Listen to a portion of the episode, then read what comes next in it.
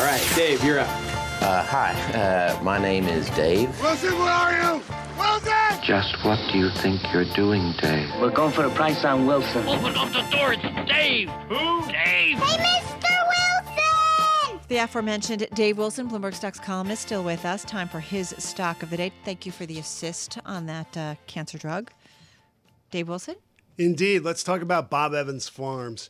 You know, this is a company, you go back to the 1940s, and the uh, namesake, Bob Evans, started making sausage to serve at a diner he owned. And this combination of food production and restaurants lasted until this year when the company engaged in what you might call addition by subtraction.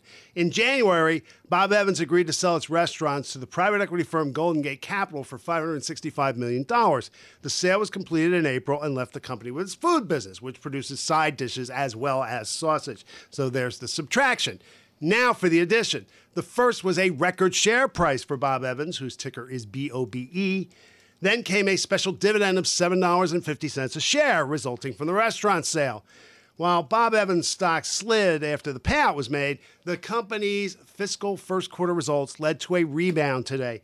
Revenue beat the average analyst estimate in the Bloomberg survey. That wasn't the case last quarter, which was the first period uh, when the company's results included only the food business. So while earnings only matched the average estimate, that top line got people's attention.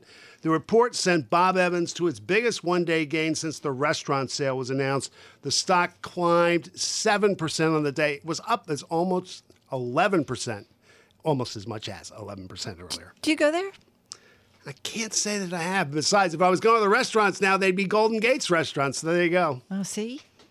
Learn something every day. Dave Wilson, thank you so much. Bob Evans, by the way, up 43% this year.